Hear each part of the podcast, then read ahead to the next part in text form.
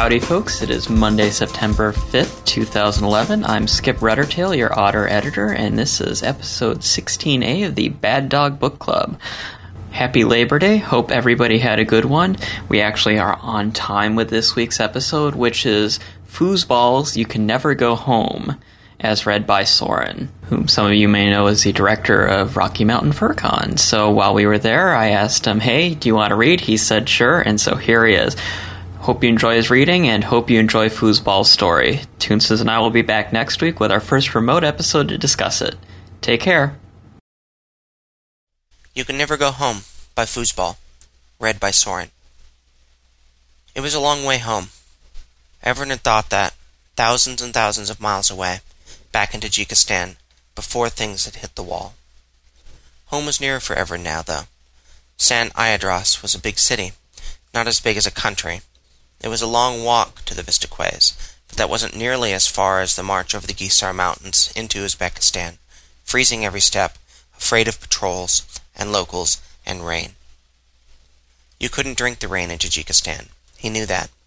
He knew that because he'd seen people, humans, die drinking the rainwater they caught in their hands and drank off their fingers.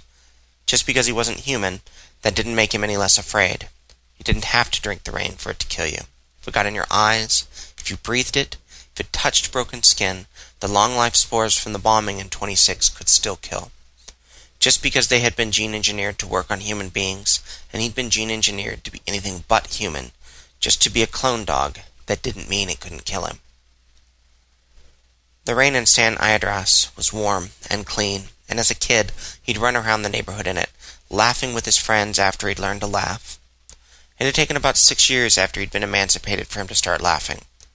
When he came into town the first time, it had rained those big, warm drops that left his fur feeling hot and sticky, as if he'd sweated the way humans did. He'd hid, trembling, in a tram shelter. There hadn't been thunder. It wasn't so cold that getting wet could give him hypothermia, kill him. The curved glass sheeting had drummed with big, fat, wet drops, and he'd been afraid, just like it was gunfire, though he'd never been afraid of gunfire as a child. He'd only been afraid of machine guns, the ones that were ramped up past 20,000 rounds per minute with motors and multiple barrels after he'd seen what happened to Ensweiler. There had just been this roaring, almost faster than the hard rain slashing down on the tram shelter, and there was this fog, this wet fog that he couldn't help breathing in, and parts of Ensweiler were scattered across the ground for about four or five feet, and by that time Everin had gotten his shit together enough to return fire, almost on automatic, just knocking out three of the half smart grenades in his rifle. The first one found them, the enemy, and the second and third killed them, but not as well as the machine gun had. They'd all listened on good ear mics, the sensitive ones, and heard the machine gun team, and the guys with them choking and hacking to death on their own blood, grenade fragments having gone for the heat of their breath, torn open their mouths and throats. He gulped down frantic, fearful breaths, and choked on Ensweiler's blood in the air, and that's when he found out he was afraid of machine guns. There weren't any machine guns in San Iadras. Not in the hands of anyone who'd shoot him, at any rate.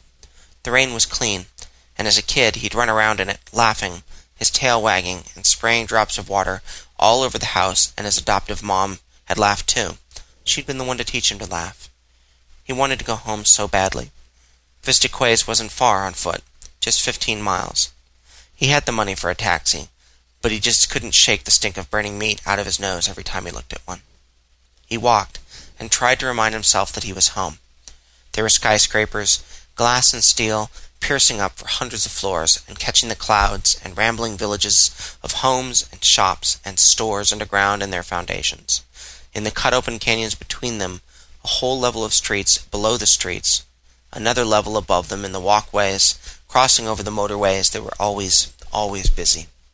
It was never dark in San Iadras. You couldn't see the stars, because they were always twinkling down in the city. In Tajikistan, the sky had been wide open, and black, and empty, and threatened to swallow him up with the satellite spy eyes, or area drones. And the only thing that had kept him sane was that if he died like that, it would be fast. Fast like it had been for Ensweiler. The streets were almost familiar here, but they never were in Tajikistan. In Tajikistan, the locals had all wanted him dead, and here they'd feed him if he had the money. He knew the streets and tried to convince himself he wasn't afraid of the thousand windows someone could shoot at him from, and the swaths of people to hate him like he'd been hated in Tajikistan. It was okay. Here he didn't even get stared at often. People knew what furries looked like here. They didn't think they were wrong or evil or anything like that at all. People had even adopted them as kids and raised them after the emancipation. Evren loved his family. He would have written home to them every day if he could, but the Tajiks censored the internet. They couldn't post packages but barely once a week. It wasn't the same. He had the money, and the little Polish restaurant in the hollow between two skyscrapers under the walkways for pedestrians overhead had the food, and it wasn't anything like Tajikistan. It was small, so small, and comfortable, and there people smiled at him. The waitress was a girl, about fourteen, way too young, but nobody really paid attention to labor laws in San Iadris if there was money to be made, and nobody wanted to litigate. She was the daughter of the owners, big fat guy with a jolly smile behind the bar, and his wife working the kitchen in the back. They were all the same family. He could smell it, even if a human couldn't. Hi, the waitress said, clutching her order board awkwardly.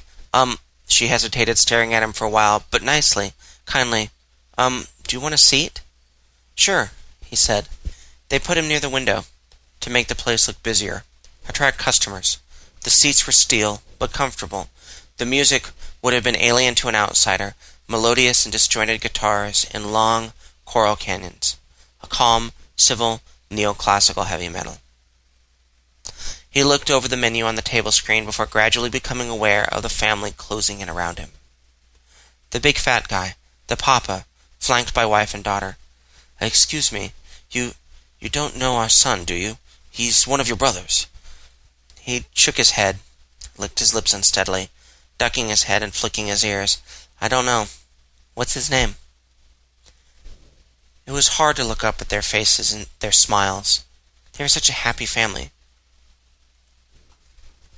It was hard to look up and face their smiles. They were such a happy family. Scartho. He was in Tajikistan and. Bolek, hush, the poor boy. What's your name, my dear? The wife came up to the table, kneeling beside it kindly. He pulled the dog tag's chain out of his shirt and showed it to the family. Evren, such a nice name. Isn't that a nice name, Bolek? The waitress put her order board down on one of the seats, looked at him desperately. Do you know my brother, mister? He got out of Tajikistan. He was in quarantine in Uzbekistan, but we didn't hear anything after that. He shook his head. I'm sorry. He packed the dog tags back into his shirt. I don't know him. The family looked at each other, disappointed, obviously. Well, I'm sorry to have bothered you, the papa said, swatting his wife back towards the kitchen. It's okay, he said. I was there. I understand. I was in Gisar. The mountains? He searched their eyes, but they didn't know what that meant. They had no idea where Gisar was. What happened there? They were normal people. Thank fuck. They were still normal people in the world. If your son got through quarantine, he's okay. On schedule. I'm sure your son's fine. The wife smiled pleasantly. Thank you, she said. He didn't know how long it had been since anyone had been so friendly to him. Well, welcome home anyway, uh, Evren? I'm sure your family will be glad to see you, the papa, a big fat guy, said, giving him a slap on the back. After a while, the waitress's parents went back to the kitchen and bar. The man said something to the woman, and the wife laughed. He ducked his head back to the table, looking at l- the list of items on the menu. The waitress picked up her order board. After a while, she asked, What was it like over there, Mr. Evren? He didn't know how to answer. He could lie.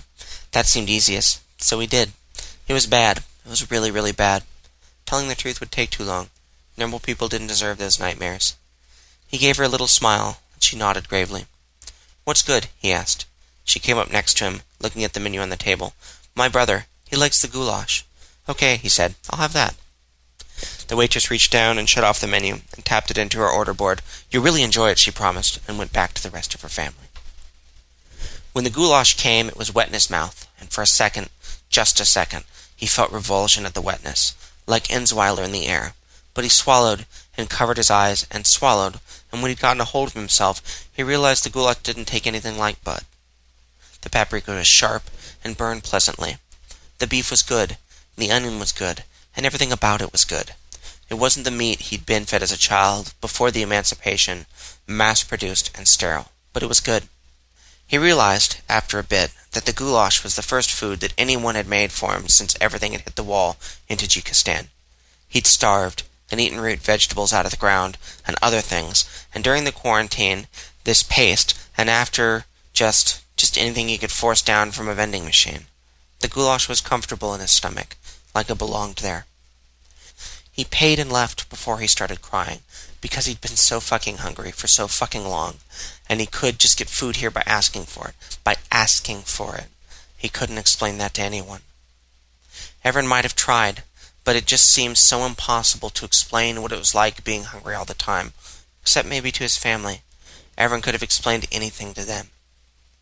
The streets got less familiar for a while, until he reached the Esplanade, and there were tourists, and everyone seemed happy, and there were furs, and he met a few of his brothers, dogs like him, with a vague nod. Many didn't even try to get eye contact with him. They knew, one way or another. They knew. From the Esplanade, it was just along the beachfront until he found the first quay, the Honduras quays, and he had to go across the canal locks to reach Vista Quay. The sun had gone down a little way, and already he could see the waves breaking, reflecting the city light, and he remembered this one summer as a kid, when there had been this ice cream vendor who was making it right on the esplanade. And his sister had wanted more and more and more, and he'd bought it for her. Bought her so much she'd been sick. She'd been about six, and he'd been thirteen at the time. He had a job, even though he wasn't meant to. His folks said it was okay, though, and having a little money was good for him. It was probably roughly when he learned to laugh. He didn't think he knew how to laugh anymore. The quays were quiet. People parked houseboats here. That's where Everett's family lived, on a houseboat that his family took out cruising the coast every so often.